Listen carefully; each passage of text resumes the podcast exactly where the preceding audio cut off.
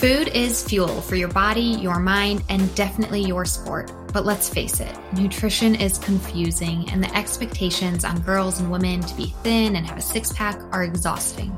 If you've ever been frustrated with your body, confused about nutrition, obsessed with eating healthy, or guilty when you don't, underate, overate, or overtrained, and overwhelmed with all the pressure, then this podcast is for you. Nutrition can be easy, you can take control of it but it might start with letting go of control by asking for help and making a change. I'm Lindsay Elizabeth Cortez, sports dietitian and owner of Rise Up Nutrition, where I empower female athletes to overcome nutrition concerns and perform at their highest level, to stop being confused by all the mixed or harmful messages, and finally have confidence in your body as a fierce, fit, and fueled female athlete. Today's episode is thanks to our Patreon members and our affiliates and partners. Head to patreon.com slash female athlete nutrition to join our membership or donate to the podcast and stay tuned to hear about some amazing deals and discounts from our partners, including Previnex, Inside Tracker, Orgain, Practice Better, and Jen and Carrie. But for now, we're getting right to the show. Enjoy. Hi, fans and listeners. Lindsay Cortez here, your host of the podcast, owner of Rise Up Nutrition. Really excited for today's guest, Kelly Newlon. She's the chef and owner of Real Athletes Diets.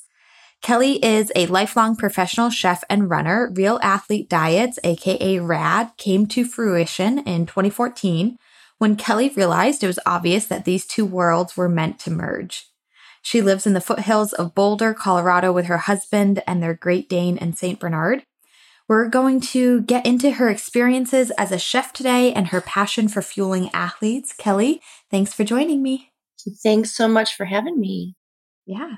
So I'm shocked to say that you are the first chef after two and a half years of podcasting. You're the first chef that we're interviewing because it seems obvious to me with a nutrition podcast to include some culinary experts, but you are our first. So you can take pride in that.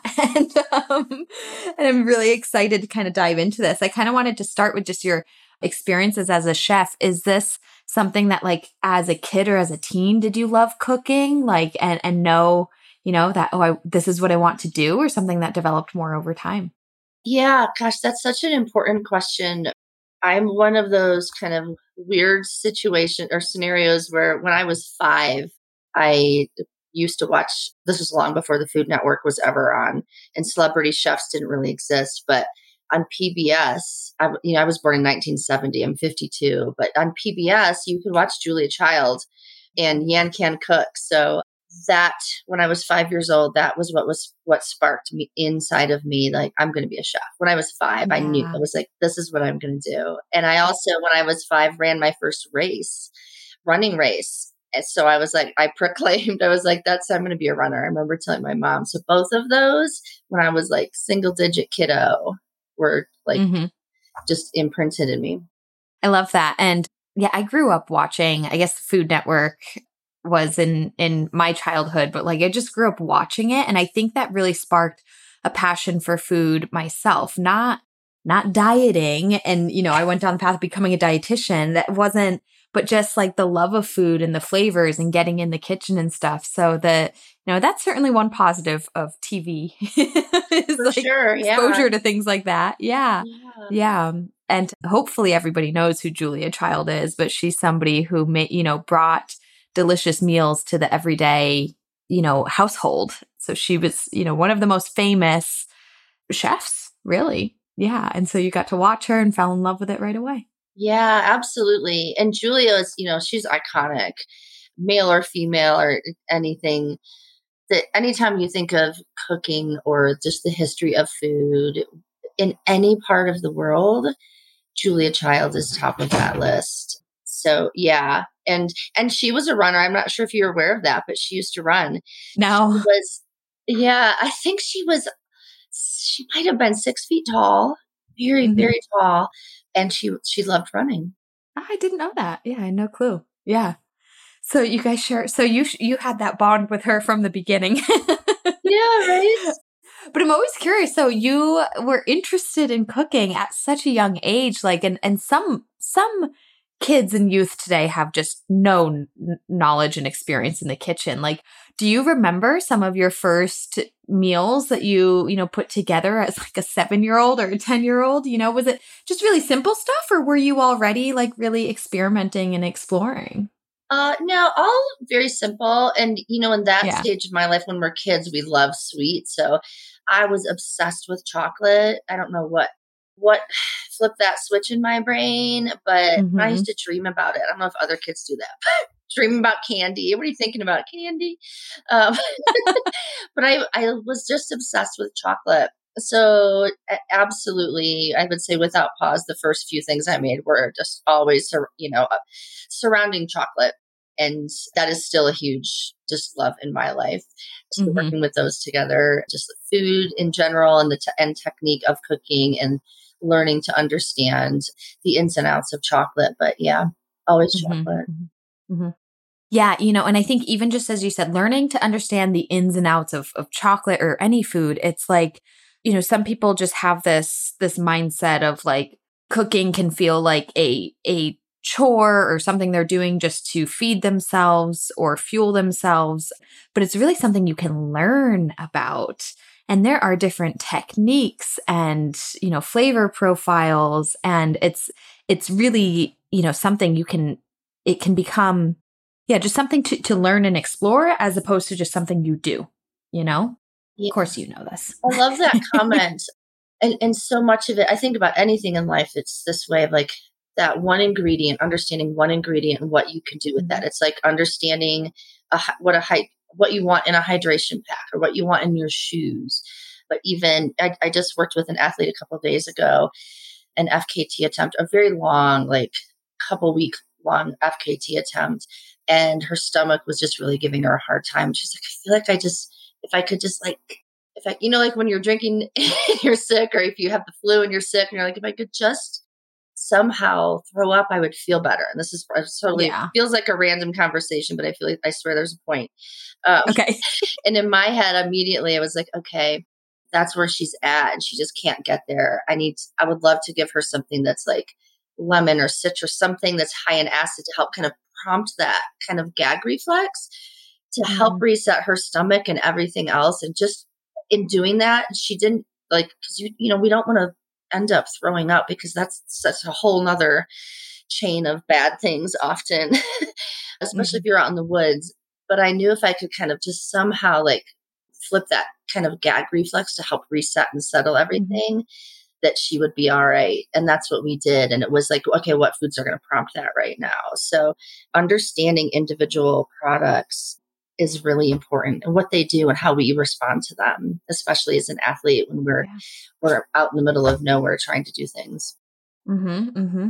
Yeah, and so that's something because you know this is your your career and your passion. You you can really easily identify those things of like, okay, what what's going to sound most tolerable, most appetizing, or actually even like maybe you know fix a problem, whether it be taste, acidity, textures, consistencies but yeah, other people who don't have great experience with food, cooking, or just individual ingredients might not like kind of put two and two together with those things that they're those things that their body is telling them. And i guess i bring this up because you know there's this movement and, and trend of the you know the term uh, intuitive eating which is really wonderful and i speak of it often but it's like okay so intuitive eating we have to be in tune with our body. We have to know what are we craving? What are we feeling like? What sounds good? What could be satisfying, appetizing? And like, then you also have to know food to match that up, right? Like saying like I want something sweet. It's like, does that mean you want a sweet blueberry or a chocolate torte? Those are two very different things and they're both sweet, right? So yeah, it, there's, there's a lot of depth in, in getting into this. So so maybe just to kind of continue with with your culinary experiences. So after right after high school, you went to the Culinary Institute of America to, you know, get your degree and training in this, correct? Shortly after high school, I as a teenager I worked in professional restaurants and then I stayed oh. working for another year and a half or two years before I went to the CIA. But yeah, that was key. And honestly, like the, I don't know if you're familiar with where the Culinary Institute of America is in, in New York. It's in Hyde Park, New York, on the Hudson River and surrounded by, you know, Catskills and, and so many beautiful trails and forests. And that I had always loved trail running, but when I got out there, I was able to really truly embrace that. Whereas I grew up in Indiana and, you know, I spent a lot of time, all joking aside, running through cornfields because that's what I'm surrounded by. And I'm from my hometown in Indiana is the, the literal hometown of Orville Redenbacher. Uh, oh, wow. Like he was a real guy. yeah. But when I got to school in New York, it was just mountains and gorgeous and this just beautiful wooded trails single mm-hmm. track that I was just blown away by. And it allowed me to really acquaint myself with the sport and become friends with it. It's also where I learned about ultra running. And uh, yeah, it was just fantastic. I felt like I had been waiting my entire life for both of those experiences. And once again, food and running came together in a really just organic way. Yeah, yeah. It is a, a, beautiful area of the country and also has all the different seasons too that really like shape the mountains and the trails and the rivers and lakes and stuff. You know, it's you get such a different feel with those area like in the summer versus the winter and the spring. It's so different all year round. So it's so beautiful. Mm-hmm. Yeah. So could you give our listeners because you, like you said in high school, post high school, you were working as a chef or uh, you know as a cook already, and then and then you dove deeper into it. Like for some people who just maybe aren't aware of this as a career field, what are some like career options? You know, there's executive chef, there's line chef, sous chef, there's you right now own your own business. So we'll get into what that looks like. But yeah, I, I guess I'm just wondering, oh, and then there's like, you know, you can specialize, right? You can be a pastry you know, I don't know. Could you kind of just give us like a rundown because you've done a lot? Yeah. Of just like things you've done or or just like career options for people who are interested in I love that question so this. much because one of my favorite things about the food industry and and I don't refer to it as the restaurant industry and haven't for a while because of your question. There's so many options. You don't I yeah. so many of us, when you first hear about it, you're like, oh, they're a chef, so therefore they must work in a restaurant, or they're a pastry chef, so therefore they must work in a bakery.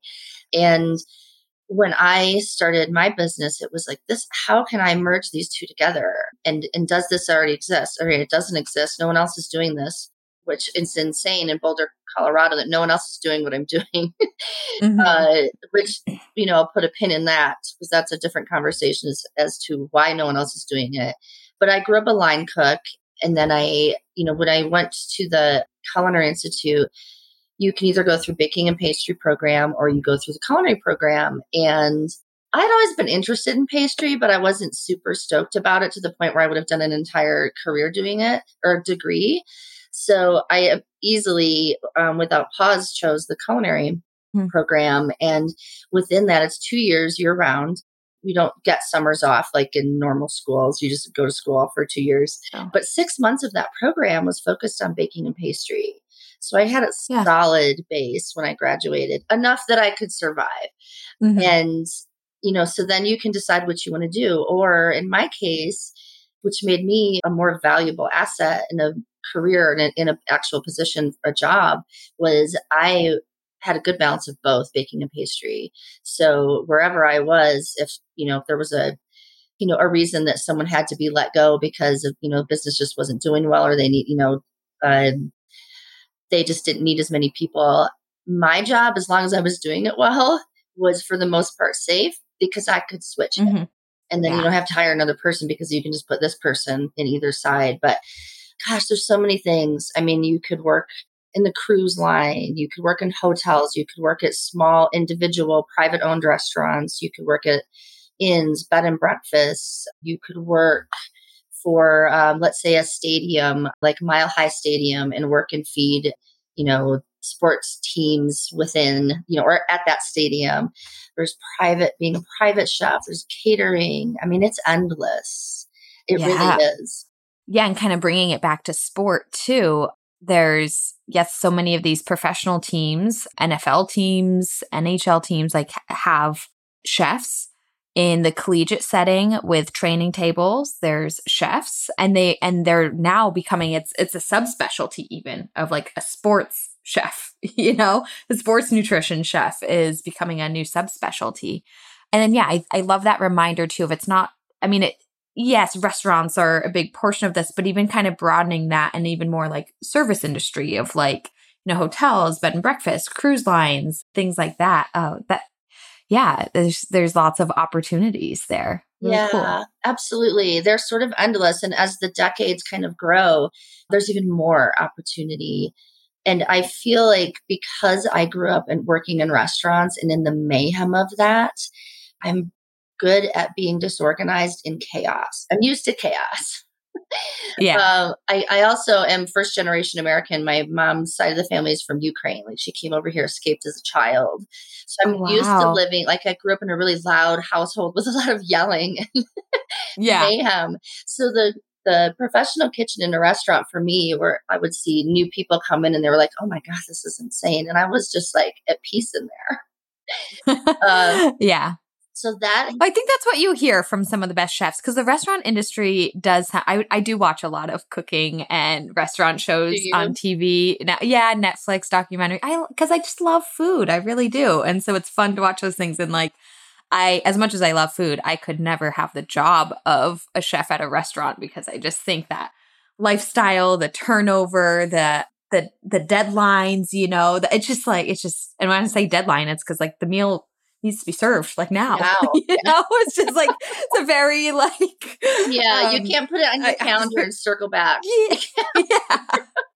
yeah, it's really interesting. Um I so I'm on all on contract basis and uh, mm. every once in a while it's a rare occasion but every once in a while if i need help i'll hire another like i'll hire like a local someone else who's a chef to do contract work with me and the people who have not worked in restaurants are not people I hire a second time. Yeah. And so my my advice if someone wants to do kind of what what I my scenario of what I'm doing is especially if you want to spend your life in the food industry is absolutely to work in a restaurant first because it's that experience that nothing fazes me. Fires, I mean random floods, nothing works. Like something happens in the middle of the night. Um, I spent 10 years as a pastry chef and my job was at one in the morning. Oh my God. And, wow. and was, you know, wow. absolutely like 60 to 80 hours a week. So you're going in at one in the morning and that's what you're working. Um, why is that? Because you had to have pastries fresh for the morning? Mm-hmm. Yeah. Mm-hmm. And the kitchen is often hot and there's not a, like, like most kitchens are really small so you don't have room for two all these shifts to work at the same time. But yeah. it's because of that lifelong experience that I have. Gosh, 20 plus years working in restaurants as in that mayhem that um, yeah I, that has made me good at my job yeah it's that that is the key to all of it you know when i see other people trying to do things and they're struggling and i'm like there's such an easier way to do that and i'm like oh of course mm-hmm. how would they know and it's not a, like a something that this person is not doing properly, but they just haven't seen all these 12 other ways that you had that if you somehow right. needed to in the line of fire, right. you're like, oh, I know this trick because A, B, and C. So that has been really yeah. crucial in helping me uh, succeed and survive in the crazy stuff. Uh, yeah, yeah. yeah. Hey, fans, I hope you are enjoying this conversation so far, and we'll be back to it in just a moment. But first, I want to pause and let you know that this episode is brought to you by the Female Athlete System of Transformation, aka the Fast Track to overcome disordered eating and use food as fuel to perform at your highest level. The Female Athlete System of Transformation is my unique program and proven systems to guide female athletes to understanding and implementing the proper nutrition for their sport, life, and health. Myself and my team of registered sports dietitians work one on one with clients to address their unique needs and counsel them through the nutritional and behavioral changes needed. Many female athletes who resonate with disordered eating, mental guilt around food and body, relative energy deficiency in sport or female athlete triad, amenorrhea, repeat injuries due to negligent nutrition, or frankly, just a lack of knowledge and understanding on their fueling needs, have seen incredible success in the fast track. After years of working as a sports RD, I've compiled the most effective ways for female athletes to learn nutrition, be supported, be challenged, and ultimately find their success with fueling as fast as possible. So don't wait another day. Get to your goals faster by joining the Female Athlete System of Transformation. Look in the show notes or head to the website to book a free call and learn more. Okay, now let's get you back to the conversation. Enjoy. You know, you're really making me reflect on my career as well too and I just, you know, between high school and college worked in restaurants between being a hostess, waitress, back of the house. And I think that was really helpful in pursuing a career in nutrition and dietetics mm-hmm. and just understanding food. And then to become a dietitian, we do rotations. And so, like, I did work in f- get training in food service, more so from like a catering standpoint within a hospital, you know, the meals provided in a hospital and actually like not just being the hospital dietitian, but like, you know, working in the kitchen. Right. It's funny you said you don't freak out when there's a fire during my internship. Me and one of my best friends who were doing an internship in the back of the house of uh, doing food service in a hospital definitely started a, a fire with uh, with oil. so easy for tragedy to happen immediately, right? Yes. How yes, did they lose absolutely. control so fast? it was just like I don't know. We were cooking a stew or something, and then fire. It was like, oh my god, we're like twenty years old, and yeah. Um, but yeah, I think that experience is really important because then I had this really notable point in my. It's just like notable event in my career when I was working for the military, where I had to organize like a menu and, and catering and work with military chefs and do this like it was just this huge like three week long cooking event that I was working side by side with the chefs and me as the dietitian to, you know, provide these meals. And, you know, I don't think that I, as a dietitian, have had I not had the experiences really with the restaurant industry, I don't think I would have been able to really do that, you know, and, and it was part of my job as a dietitian. And so, yeah, these experiences are really great. So you're just getting me to kind of reflect on on the importance of yeah. of that. Um, it sounds like you were in it. Yeah. I lo- I always love chatting with my uh, RD friends out of their past funny experiences about that time. And I'm like, it's humbling on a daily yeah. basis, but still you're still laugh able to laugh about it, so that's good. yeah. Oh yeah, yeah. Okay, and and so let's kind of get back to this merging of of your two passions of cooking and and running. So you yourself is just a, a, lifelong runner and then loving the trails and things like that. Do you mind me asking what brought you out to Colorado in the first place? That's where you are now. Yeah. Gosh, as a kid, even I felt pulled west. I wasn't sure where, but I knew I just needed to be west. And then after I graduated from culinary school, I stayed in upstate New York and worked in the Finger Lakes at a winery for a couple years. And I was cooking at the winery and also I was around wine constantly. Obviously, I worked in the in the fields, learning how to tie vines, and it was such an immersive, like extraordinary experience. And I was like, well, if I'm going to be here doing this, I need to utilize like because you're tasting wine every day, so your palate is never as as like keen as it is when you're doing that sort of thing. So mm-hmm. I started studying studying to become a som and got my second um, level with the Court Masters, and then I received a job offer from uh, a restaurant in Virginia called The Trellis, and it was in Williamsburg, Virginia, and it was owned by the founder of Death by Chocolate, the original book Death by Chocolate. And the only position they had available was so, and at the time it was like top five restaurants in the country. So I was like, well, I ha- obviously I have to go. And yeah, so he, at the time it was like on the map and the only position they had was on their baking and pastry team. And they're like, can you work at one in the morning? I was like, sure, no problem. Huge problem. it's so hard for anyone who's never done it. And I did it for 10 years and it was, it's brutal, like physically and emotionally just beats the crap out of your body. But, and I also, I, I started like, you know, uh, entry level on that team. And then within about a year, year and a half, their assistant pastry chef moved.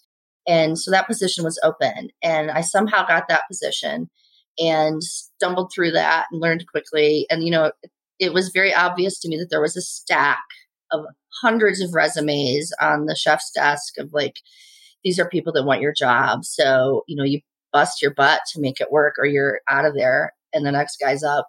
About six months after I took that position, just when I was starting to kind of get myself together and wasn't a hot mess anymore, or as much of yeah. a hot mess, the pastry chef took a position somewhere else.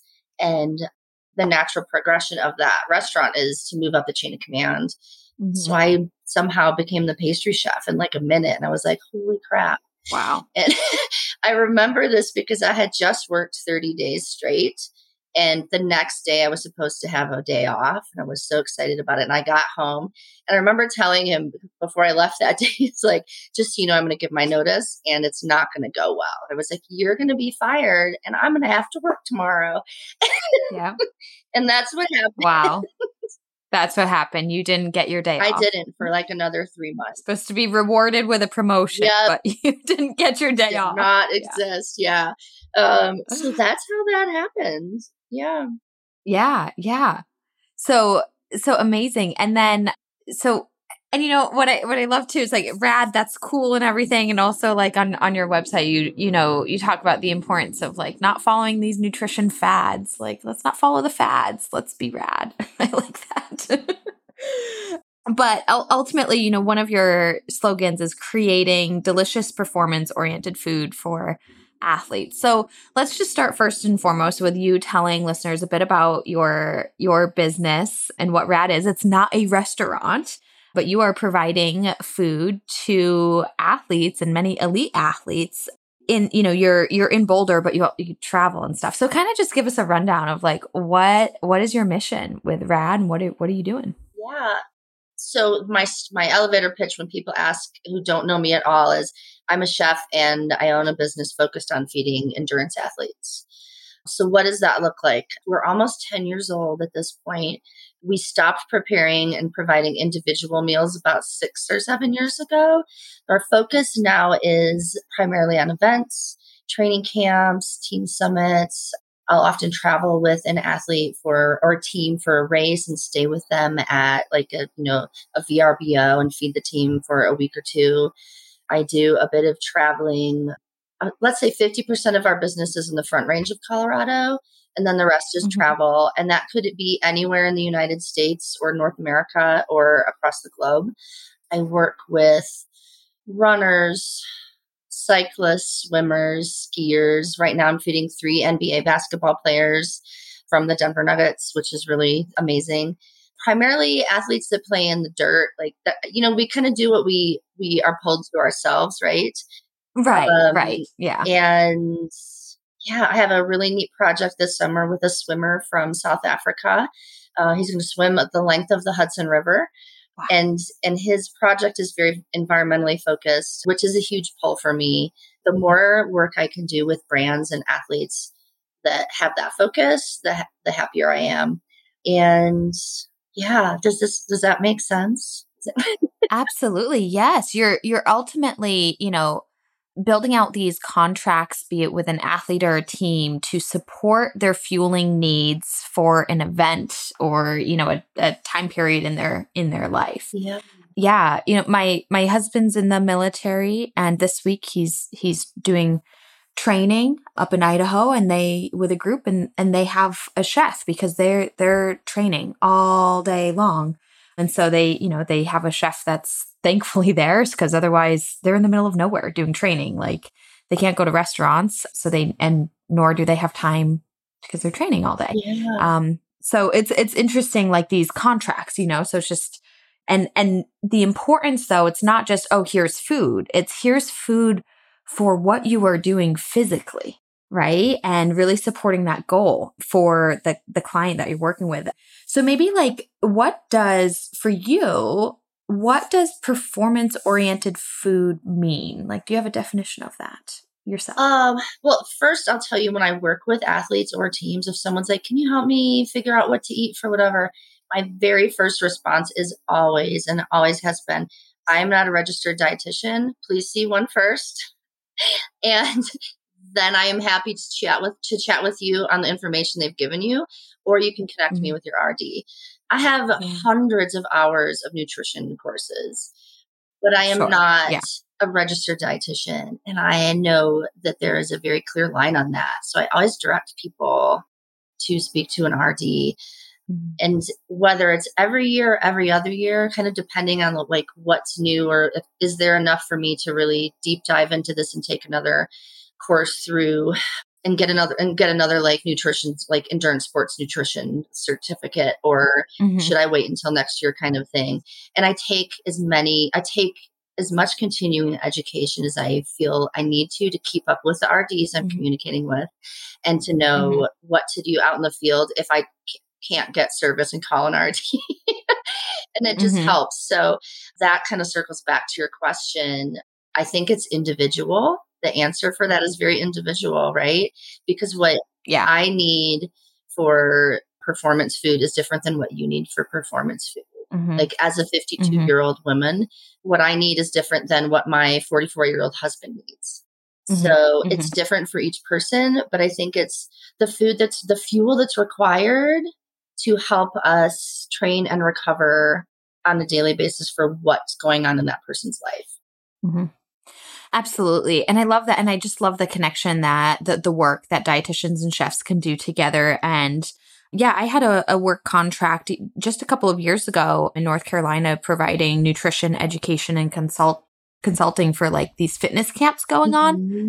And a huge part of my job was coordinating with the caterer because we had a caterer that heard the term fitness camp and just had all these like salads and grilled chicken. And I was like, this isn't what I'm teaching is a balanced plate and and the appropriate fueling. And and it was a fitness camp where they were training hard every day as well. And so it was like i had to work with this chef to let him know at that time of like the importance of getting in the carbohydrates into that meal and where that balance was and then also the flavor and stuff because telling you we had a few days of just salad and chicken and it got boring really fast. And then people are thinking oh man eating healthy is so hard. And it was like no it, it can be so much more flavorful and exciting than that. And so that was a huge part of my job was you know working you know with somebody like yourself. And then this person was in a different place than you were.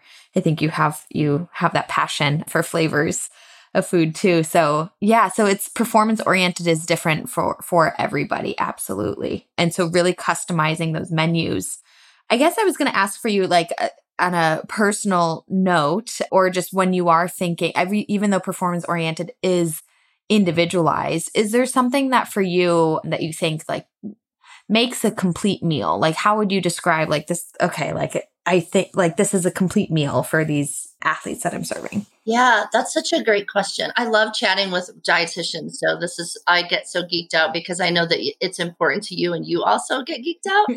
Um, I will say too, the majority of the athletes that we work with and in the endurance sports space are really foodies themselves. So they're yeah. really excited about food, which I love.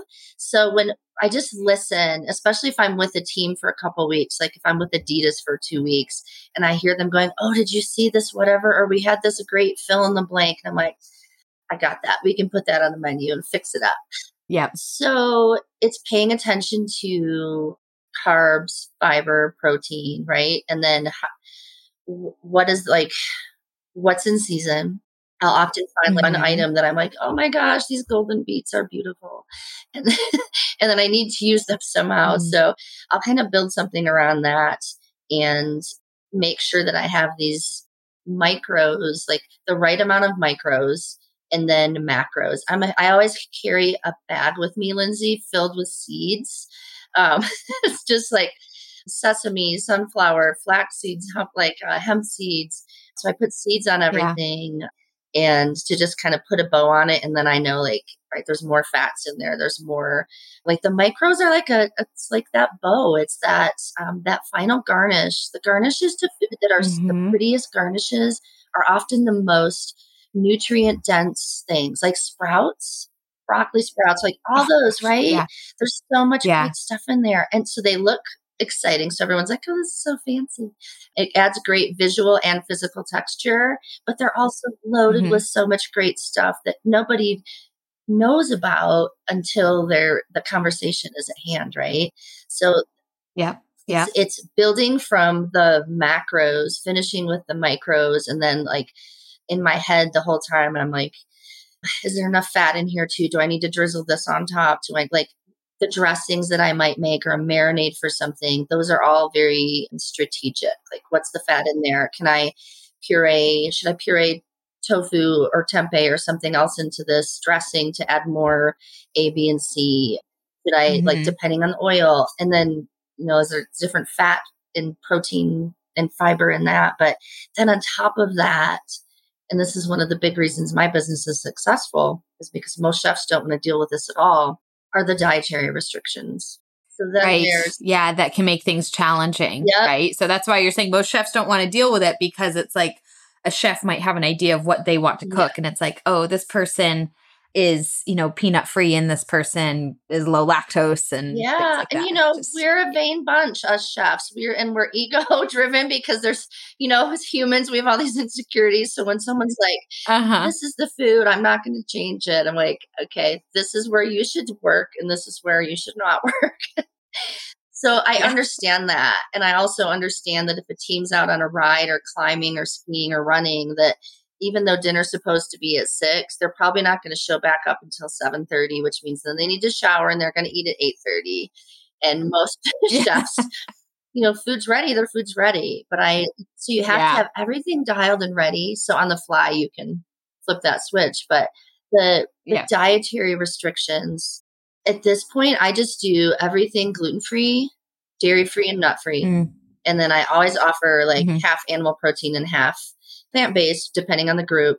And then I figure out like, and this is why I love spending like a, many days with the team, is because I can see who's got what restrictions and who eats what, who doesn't eat what, and then I can plug and play in there. Like, how are they getting vitamin D in if they're not eating dairy, and how are they?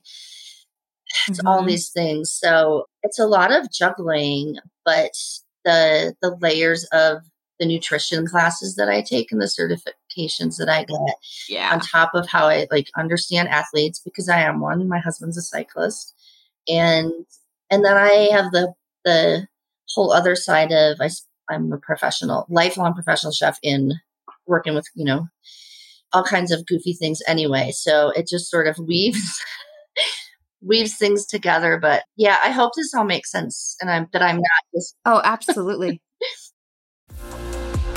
Thanks to Inside Tracker, I can get insights and feedback on my blood biomarkers whenever I want to. No more waiting for doctor's visits and them telling you you're fine. Instead, you are in control of your health with Inside Tracker. For 20% off any of their products, blood biomarker testing, DNA kit, inner age, head to insidetracker.com and use the code RISEUP. Take your health into your own hands. Health, wellness, and fitness coaches, listen up. Practice Better is the all in one platform that I use to manage my business and my clients. From client scheduling and messaging, hosting sessions, taking notes, creating modules, invoicing, telehealth, building reports, and more, Practice Better is the better way to manage your practice as a nutrition or health or fitness coach. Look no further. Use the link in our show notes and use the code RISEUP20 for 20% off your first four months plus a 14 day free trial. I've been using Practice Better since the inception of my business, Rise Up Nutrition, and I couldn't be happier. Again, the code is RISEUP20, all caps. Use the link in our show notes for 20% off your first four months and a 14 day free trial. Let's get back to the episode. No, no, no. Uh, a couple interesting things that just as I'm picking up, and I'm just like smiling because I love food so much. So as you're talking about it, I'm like, yeah, yeah, yeah. um, but a few things I want to like pull out for our audience that you said that I just kind of want to like hit on the importance. Like, you mentioned the importance of like fats in your meals, you know, for for flavors, for dressings, and just how unique those fats can be. Like you know, yes, fats can be cooking in butter and oil, but it's also like blending, you know, adding seeds to the top of a meal or creating a, a rich dressing that just is really tasty, but then of course also is like, oh, this is providing that nutrition to the meal. So I think the importance of fats in a meal for nutrition and for flavor is something I heard you say. And then also, as you were just kind of explaining, like the toppings, like the finishing touches, I'm telling my clients this all the time because as a dietitian, I, you know, we might say, oh, balance your plate with the carb, the protein, the color. And then, and then people's plates just frankly look really boring. you know, and, and I've, you know, I might be uh, part of the problem of saying, make this balanced plate. But then it's like, wait, it's not done yet just because you've got everything on there. And I ask my clients to, what if you were a chef? How would you serve this to someone else? Like if you were at a restaurant, like they would put some sort of finishing touch on it, whether they're grating cheese on it or, you know, adding a little garnish of lemon. Like I don't care what it is, but like add something to your finished plate to make it more exciting. Maybe it's more visually appealing, but frankly, it adds nutrition as well. It totally does. And um, I had this uh, client not so long ago, and and at the time when I was trying to think about like the finishing touch, like the best thing that came to my mind was thinking about Emeril Lagasse and how before serving any plate, he would go bam and just add the salt on there right before serving it, right? It's like he cooked this whole thing, but bam, he needs to add more. And of course, I do work with a lot of youth, high school and college athletes. She had just no clue who Emeril Lagasse was. So I'm like, you know, in our client session, like pulling up YouTube videos, we're just watching him go bam, bam, bam. That's so again. funny. But um, but it's like how like, and so I pulled that out from when you were talking about the importance of adding those toppings that just make this meal like it's like the finishing touches, but it's not, but it actually is providing that extra boost in nutrition as well. And then I think from more of a, a flavor standpoint, also wonderful. And then just this like this mentally stimulating, appealing, maybe even morale boosting meal, you know, of like get, getting excited. And, and for many of the athletes, I would imagine that you're working with, you know, whether, you know, they're utilizing your services because they've got, you know, weeks or months of heavy training or this huge race going on. And it's like, you want to make sure that food is, is fuel and nourishment and tastes good, but is also something that mentally keeps them motivated, happy, excited, you know, prepared. And I think that like, you know, even just that aspect of adding a topping, as silly as that might sound, I, I, I see that it can like boost morale and boost mental mood for people. Absolutely. Especially, I was on a month long project a few, when was this? February or like end of February to beginning of April. And it was hard. It was traveling across the United States. Athlete was running like five marathons a week, and the team, we were just all oh beat oh up. So there were definite days where I'm like, you could see everyone drag, and it was like, okay, clearly we need something really great for dinner tonight. Like, what, what is going to be a, a, great comfort food that just makes everyone feel better?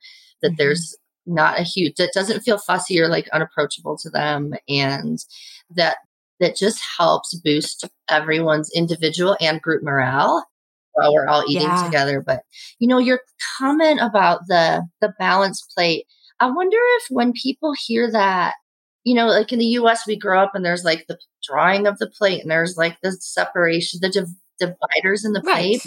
Maybe that's what people yes. see when they think of the balanced plate. So to them it's so separate and it it loses that fun like actual cooking mm-hmm. component of it. I'm just trying to think of that. Like if it's something that's new for a client and they hear that balance part, maybe that's like where our brain goes mm-hmm. goes a little funny, and then we become sort of, I for lack of a better word, boring or a little pedestrian with it is because we're so focused on that. yes. do I yes. have these things? Do I like is it balanced? Right. And then it looks like you're on a diet from like the 70s, right? Because we're like yes. so yeah, the chicken is next to the rice, next to the right? sprouts. Yes, and and that's what I'm saying. You know, I I'll be the first to admit sometimes I'm part of the problem because I'm trying to teach what balance is, but then like with my clients, like we got to separate. I and I I don't have a good name for it, but I'm just like you got to like throw it all together, you, you know, in a casserole, in a pot, like, you know, make some sort of combination meal. Like lasagna can still be a balanced meal. It's just, you got to use your imagination to separate it into little like, dividers on the plate. Yeah, I love that know? so much. Maybe, um, yeah. One thing that I do when, like, after I've worked with a client for a while, like I've gone on the road with them and then we go our separate ways because the project's over, then they often contact me and they're like, what should I do with this? I felt like I understood what you were doing when you were feeding me, but now that I'm on my own, like what would I do? So I'm like, pick pick a let's chat about micro uh nu- nutrients, right? Instead of macros. Like what are the because they they're often dialed with the macros. Or that comes first, it feels yeah. like.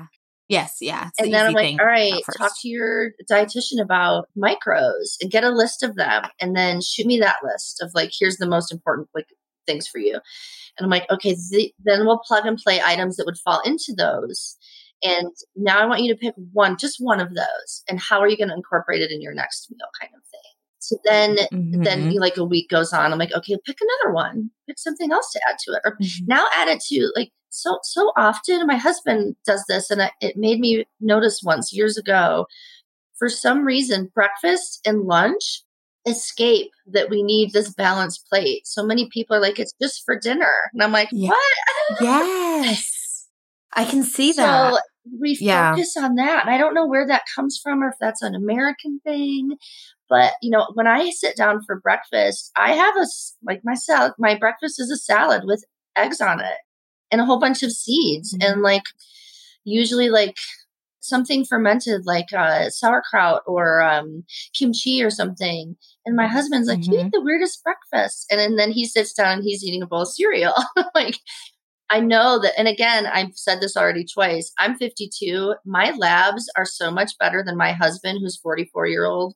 My mm-hmm. blood work rocks because I am, I pay attention to my balanced meal throughout the day, yeah. not just dinner. Yeah not just in a yeah i don't know it must be an american cultural thing of just that, that focus on yeah. dinner our lifestyles of our busy you know jobs that get us out the door quickly before we can have breakfast maybe not even making time or relying on fast food for lunch i don't know and then it's like okay but dinner and and there's an importance of dinner from a you know family aspect and mm. sitting down and ending your day and things like that but yeah the the nutrition piece of can we incorporate balance and nutrients at every meal, not just dinner, is yeah. huge. And I love also just the way you're speaking about, you know, branching out, thinking differently. Like how, what if we did think about micros first? And I think there's a, a time, you know, everybody's journey with food is going to be different. Like if you know nothing about food, maybe starting with that plate concept is good just to like get the fundamentals, but then you, you got to advance from that. And I can see honestly with my work with clients too, when we look, we do these kind of in depth like nutrient analyses for our clients when it's appropriate. And we'll see like, oh, your vitamin E is low. I'm not saying you're vitamin E deficient based on your blood work, but like your intakes over the past week of vitamin E have been really low. And so here are some foods that have them. And sometimes it is fun to work backwards like that. So even just when you said like putting something fermented on your breakfast, it's like, yeah, if somebody's gut health is struggling or, or they have got no probiotics in their diet, like here's a list of probiotic foods. And if you pick one or two out, like what's a meal you could make with that? Whether it's the focus of the meal or just a topping or something, but it, it gets you to think about food differently instead of just, what's the protein I'm having for dinner mm-hmm. tonight? What's the carb I'm having? Cause we get stuck in a, in a rut with that versus if we're like, okay, I, you know, let me eat some sunflower seeds for vitamin E. I never, you know, and you never thought of a meal with sunflower seeds before, then that, then that like gets so much more variety in your diet. And it's a really, you know, it's a different way of thinking about it. So I really thank you for, for one doing practicing it yourself doing it within your business and then sharing this conversation with our listeners today to you know think just think about putting a meal together. I don't want to say backwards but just differently mm-hmm. than maybe our traditional mindsets think. Yeah. Often i hear this a lot and i'm sure that you're you hear it a hundred times a week. But protein, do I have enough protein? I need more protein. And I'm like, oh my, I know. I, I hear your eyes roll and I so sympathize with you because I, I am like, there's more out there besides protein. But depending on what we are doing, if you did need more protein or you did need more fat or whatever, the what you finish your meal with that garnish doesn't have to be a micro. It yeah. can be more macro, right? Because seeds and nuts are full like fat oh, and oh, yeah. protein. But there's so many other ways you can be like, because oh, you know, I'll hear people be like, "There's no way I can eat that much protein." And my first question is, why do you? Why are you eating that much protein? or why do you feel like you need 40 grams of protein every five minutes? So that's right. an obvious exaggeration, but finishing that meal can look so many ways. And and I mm-hmm. love the fact of someone not even caring how they're finishing it, but it just becomes second nature. And then that when later when you look at it, you're like, oh, I actually did add all kinds of cool stuff, but that wasn't even my intention. Yeah.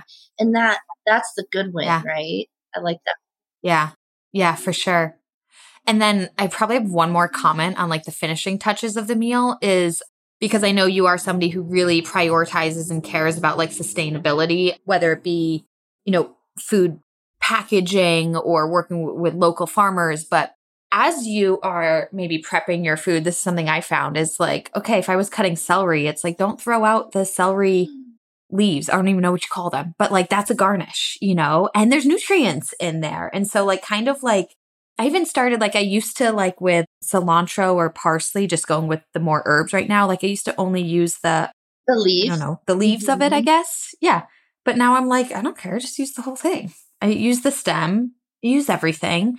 And so I don't know. I just wanted to throw that out there as something I've like kind of branched out more so of of these finishing touches and garnishes and things like that of like whatever you were cooking with is there something that your mainstream mind thinks isn't a usable portion of the food that actually yeah uh, is? at first i love i don't like celery i love celery leaves i put them on everything oh, they're oh, yeah. really um, they are bright and they just i, I use mm-hmm. like celery and lemon zest together to finish so many things it just brightens yeah. everything up it tastes so good and a lot of, of, times we'll think, oh, if I want to add lemon to this, I should use the, zu- the juice.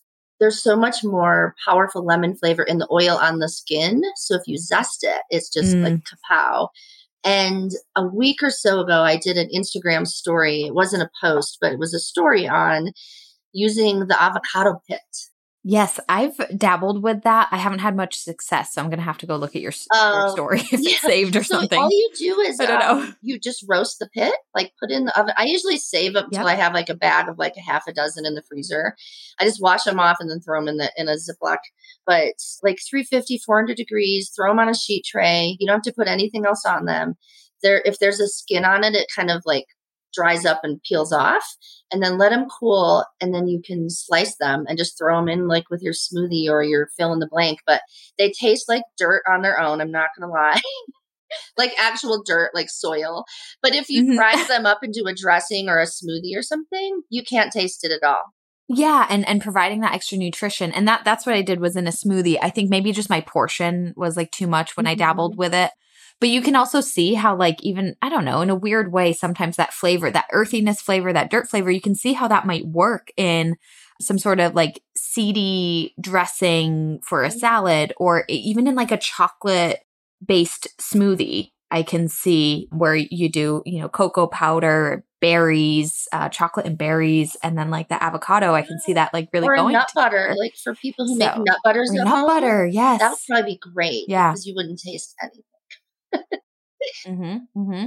Oh, Kelly, I could talk to you forever. We could do part two. just like food flavors. I know, just like food flavors and like different tips. So hopefully, all our listeners like these little tips of like the celery uh, leaves and the avocado are maybe two things that people can actually like take action on, which would be really cool. And then the you know thinking about you know, putting a meal together in, in just a different way, maybe thinking about those micronutrients or the importance of fats or the finishing touches. And I, I want to, as we close out this podcast, just give you one more opportunity. I was on your Instagram recently. You are booked up through October, but just to give, you know, for anybody who is interested in your services, like some things that you've got coming up is like providing food and nourishment for athletes like at Western States, as an example, Broken Arrow, Sky Race. But you are booked up through October. But do you have any other like kind of closing remarks, like your business pitch that you want to share to the world for um, athletes and teams that might be interested in your services? I will say, even if I'm booked, random things always happen. So if someone really wants, if they're like, I'm just going to reach out just in case, please do because you just never know. There might have been some random mm-hmm. cancellation or an adjustment in a date, and I just didn't advertise it and I tried to lay under the radar. But if I'm available and it feels like a good fit, I'll say yes. Yeah, yeah. Reach Absolutely out, basically. reach out. Uh, yeah, I'm an yeah. open book. I do the social media on Instagram. So if you send me a message, that's me. Also, our phone number's on there. My email is Kelly with a Y at radboulder.com. Yeah. And if it honestly, if it feels like a good fit and I am available and, and a good fit on both sides, then I'll say yes to like, I, I'm up for trying anything, you know, because I, I also learn. Yeah when I'm out outside the box, like you know, the more you push yourselves and are, in are like in an uncomfortable zone, that's that's mm-hmm. what makes us stronger. Yeah, and and when I say a good fit for both sides, sometimes someone will ask me to do like, hey, can you jump on this project with us? And the more I discuss with them and hear what they have going on, I'm like, you know what? I think I don't know that I'm the person for you, but here's someone who I think would be great and just really do your project mm-hmm. justice. And I think that's really important because I want everyone to succeed as like I want everyone's project to to do great and succeed. So yeah. Right. I love that. Well, Kelly, I do finish every episode with a few kind of rapid fire questions, the same for all of my guests. We're going to ask okay. you these as well. If there was one food you could eat every single day for the rest of your life and never get sick of it, uh, what would it be? I, salad. I love you when when people ask me what's your favorite vegetable. Mine's always greens. Like I love greens because there's hundreds of varieties. So for me, it's a salad because I can turn that into so many cool things. Yeah, yeah. I understand where you're coming from. What is your favorite uh, sport uh, to running. participate in? Mm-hmm. And what about as a spectator or a fan? Oh, What's your favorite such sport a great to question. watch? I'm gonna say uh, ultra mountain running slash NBA finals. finals are going on right now. Um, I know they're totally so different, different, things, but, but they're just yeah wild fans. yeah, I love that. So it's really cool that you you also built out some mm-hmm. some work recently with um yeah. with the the NBA too, like you said, because that's a, a passion of yours too. Awesome. And then because this is a female athlete nutrition podcast, if there's a female athlete out there that you want to give a shout out to for being an inspiration, a role model for any reason, in your personal life or mm. someone well known? Oh my gosh, who is so many, right? We're so lucky to have so many. I love that. I would say Magdalena Boulet. She's such a hero. I mean, she's an Olympian. She she became a an American citizen on 9/11, the day that of that terrible tragedy. That's the day she took her test to become a citizen. She's a mom. Wow. She's recovering from a hip replacement and is so candid and transparent about it and sharing her story of how that's going. And she showed up years ago at the front door of GU and asked to learn more about the company. They hired her on the spot as an entry level employee, and now she's the president of GU. I know. she's like, would it? Oh my! And I just think about her becoming an American. That's a testament of the American dream, right? Of of working, you know, built making something of yourself, yeah. working your way up. And then ran in the too. Olympics. Like she's a wow. dynamo and she's wonderful and kind and funny and goofy and just, yeah, she's brilliant. Yeah. I love that. So shout out to Magdalena for being an inspirational female athlete. And thank you, Kelly, for being an inspirational female athlete and chef and for all that you do with your passion with food, with fueling, with supporting athletes. We will certainly be following you along and we'll keep all your information in the show notes for people to to follow your work or reach out if it's in Thank alignment. Thank you so much for having needs. me. I appreciate you. Well, everybody, thanks for listening. I really hope you enjoyed that episode. And if you did, if you are a true fan of female athlete nutrition, then I would love if you could support our podcast by spreading the word. Share a review on your listening channel, give us five stars. It really helps get the word out and get the show more views to positively impact others. Also, you can support the podcast by joining our Patreon. Head to patreon.com slash female athlete nutrition to consider a donation or even better, join our membership where you get extra monthly content and perks. we don't want you to simply listen alone. We want you to be a part of a community and a movement of fierce, fit, and fueled female athletes. So patreon.com slash female athlete nutrition is where you can do exactly that, learn more, and join. A huge thanks to our affiliates and partners as well. Once again, Previnex, Inside Tracker, Orgain, Practice Better, Jen and Carrie. Please go check them out and their links in the show notes where you can get deals and discounts. Last, be sure that you do more than just listen. If you need help with fueling, it's time to take action head to my website to learn more. You can either book a free call with me to learn more about our coaching programs and how we can work directly with you, whether it's the fast track or otherwise. Or you can take our online self study course, Female Athlete Nutrition. You can literally sign up and gain access right now.